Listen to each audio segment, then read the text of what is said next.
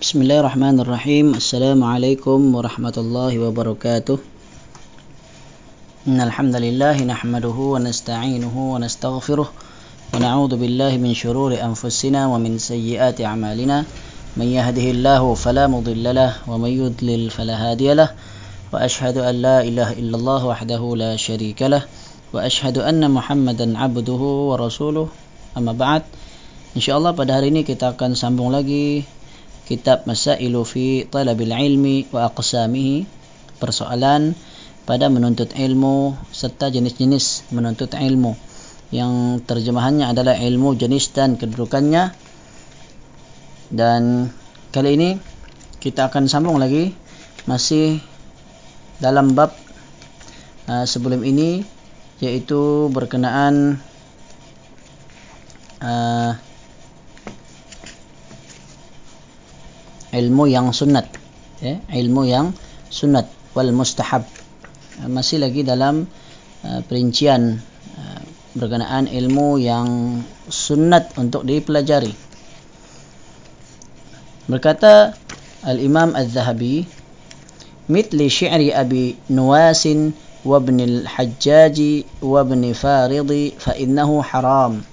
Seperti syair Abu Nawas atau Abu Nuwas dan Ibnu Hajjaj, Ibnu Al-Hajjaj, Ibnu Al-Farid. Syair-syair mereka ini semua adalah diharamkan. Ya. Fa innahu haramun. Qala fi mithlihi nabiyyuka sebagaimana yang telah disabdakan oleh Nabi sallallahu alaihi wasallam la an yamtali'a jawfu ahadikum qayhan hatta yariha yariyahu khairun lahu min an yamtali syi'ran uh, tenggorokanmu tenggorok ni kerongkong lah okay. kerongkong engkau dipenuhi dengan nanah sehingga dirosakkan olehnya itu lebih baik daripada dipenuhi dengan syair-syair okay. dengan syair hadis ini riwayat Al-Bukhari dan Muslim dari uh, Abu Hurairah radhiyallahu anhu yang dimaksudkan sehingga dirosakkan olehnya artinya sehingga nanah tersebut memenuhi merosakkan kerongkong rongganya okay? artinya uh, syair-syair yang terlalu berlebih-lebihan ataupun syair yang berisikan tentang perkara-perkara yang tidak baik seperti yang dijelaskan sebelum ini yaitu syair yang berupa uh, sesuatu yang tidak diharuskan lah okay? pengetahuan yang uh, ataupun berhubung dengan perkara-perkara yang haram. Uh, atau terlalu berlebih-lebihan pun sama juga. Uh, tidak boleh. Uh, itu itu maksud uh, syair yang yang diharamkan yang diberi contoh oleh Imam Az-Zahabi adalah syair Abu Nuwas Ibnu Al-Hajjaj dan Ibnu Al-Farid wa qala fil mubahi wal mustahabbi minhu berhubung dengan syair-syair yang harus dan yang sunat baginda sallallahu alaihi wasallam bersabda inna minasy-syi'ri hikmatun hikmatan. Sesungguhnya sebahagian daripada syair adalah kebijaksanaan adalah hikmah. Ya?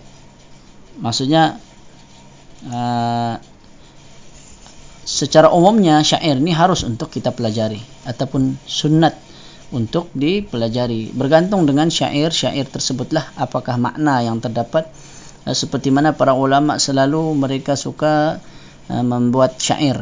Uh, setiap pelajaran cabang ilmu ada syair-syair mereka. Mereka buat nazam mereka buat uh, apa?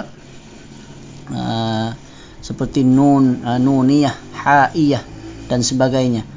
Yang mana syair-syair mereka diakhiri dengan huruf huruf ha atau huruf nun dan seterusnya. Okey? Demikianlah nah, syair secara umumnya artinya boleh dibolehkan kerana ia sebahagian termasuk daripada hikmah. Ya. Wa qala fi haqqi hassana id haja al musyrikin. Baginda sallallahu alaihi wasallam bersabda berkenaan Hassan tatkala beliau mencela golongan musyrikin dengan syairnya. Artinya Nabi sallallahu alaihi wasallam sendiri pernah berkata ha? kata Nabi Allahumma ayyidhu bi ruhil qudus. Ya Allah, kuatkanlah dia dengan ruhul qudus. Hadis riwayat Al-Bukhari. Okey. maksudnya Nabi sallallahu alaihi wasallam uh, uh, menyatakan uh, memohon kepada Allah Subhanahu wa taala agar Hasan uh, dikuatkan uh, dengan Ruhul Qudus. Okey, dikuatkan dengan Ruhul Ruhul Qudus. Okey, mungkin mungkin yang dimaksudkan Ruhul Qudus ini uh, sebab dalam Al-Quran Ah, Ruhul Qudus ni ada banyak maksud lah. Kan? Ruh. Kadang-kadang ada yang dimaksudkan dengan Malaikat Jibril. Ya. Kadang-kadang ada juga yang dimaksudkan adalah uh, uh, Ruh Al-Quran itu sendiri atau As-Sunnah. Uh, Wallahu alam tidak ada perincian di dalam kitab ini.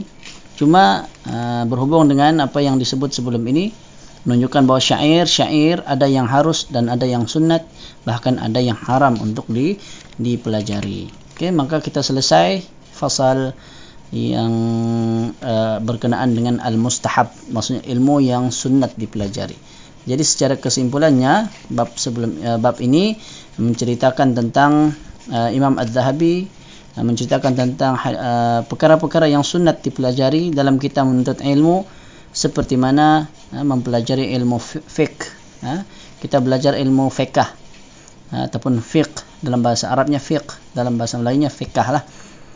Maksudnya ilmu tentang kefahaman. Biasanya dikaitkan bila sebut fiqh lebih sinonim dengan ilmu tentang ibadah lah. Ibadah dan muamalah. Tata cara wudu ibadah salat puasa zakat haji muamalah jual beli semua itu biasanya terangkum dalam kitab-kitab fiqh satu disebut dengan fiqh. Cuma fiqh ni ada banyak lagi luas lagi maknanya. Kadang-kadang ada juga ulama yang menggunakan fiqh dengan makna ilmu akidah seperti uh, istilah fiqhul akbar. Fiqhul akbar. Uh, yang uh, merupakan nama kitab yang disandarkan kepada al-Imam Abu Hanifah uh, yang menghimpunkan riwayat-riwayat ataupun penjelasan tentang ilmu ilmu akidah. Jadi ada ilmu yang sunat ha? Ha, seperti ha, apa tentang ilmu fiqh kemudian mengetahui hujah dari Quran dan hadis yang sahih ha, dan mengetahui ilmu tafsir asas bahasa Arab bahasa Al-Quran bahasa hadis fiqh dan lain-lain lagi ilmu kedoktoran ilmu qiraat dan lain-lain lagi. Okay, dan seterusnya lah yang telah kita kita sebutkan sebelum ini ilmu sirah ya, ilmu uh, apa? Ilmu tentang jarah wa ta'dil ya, dan seterusnya.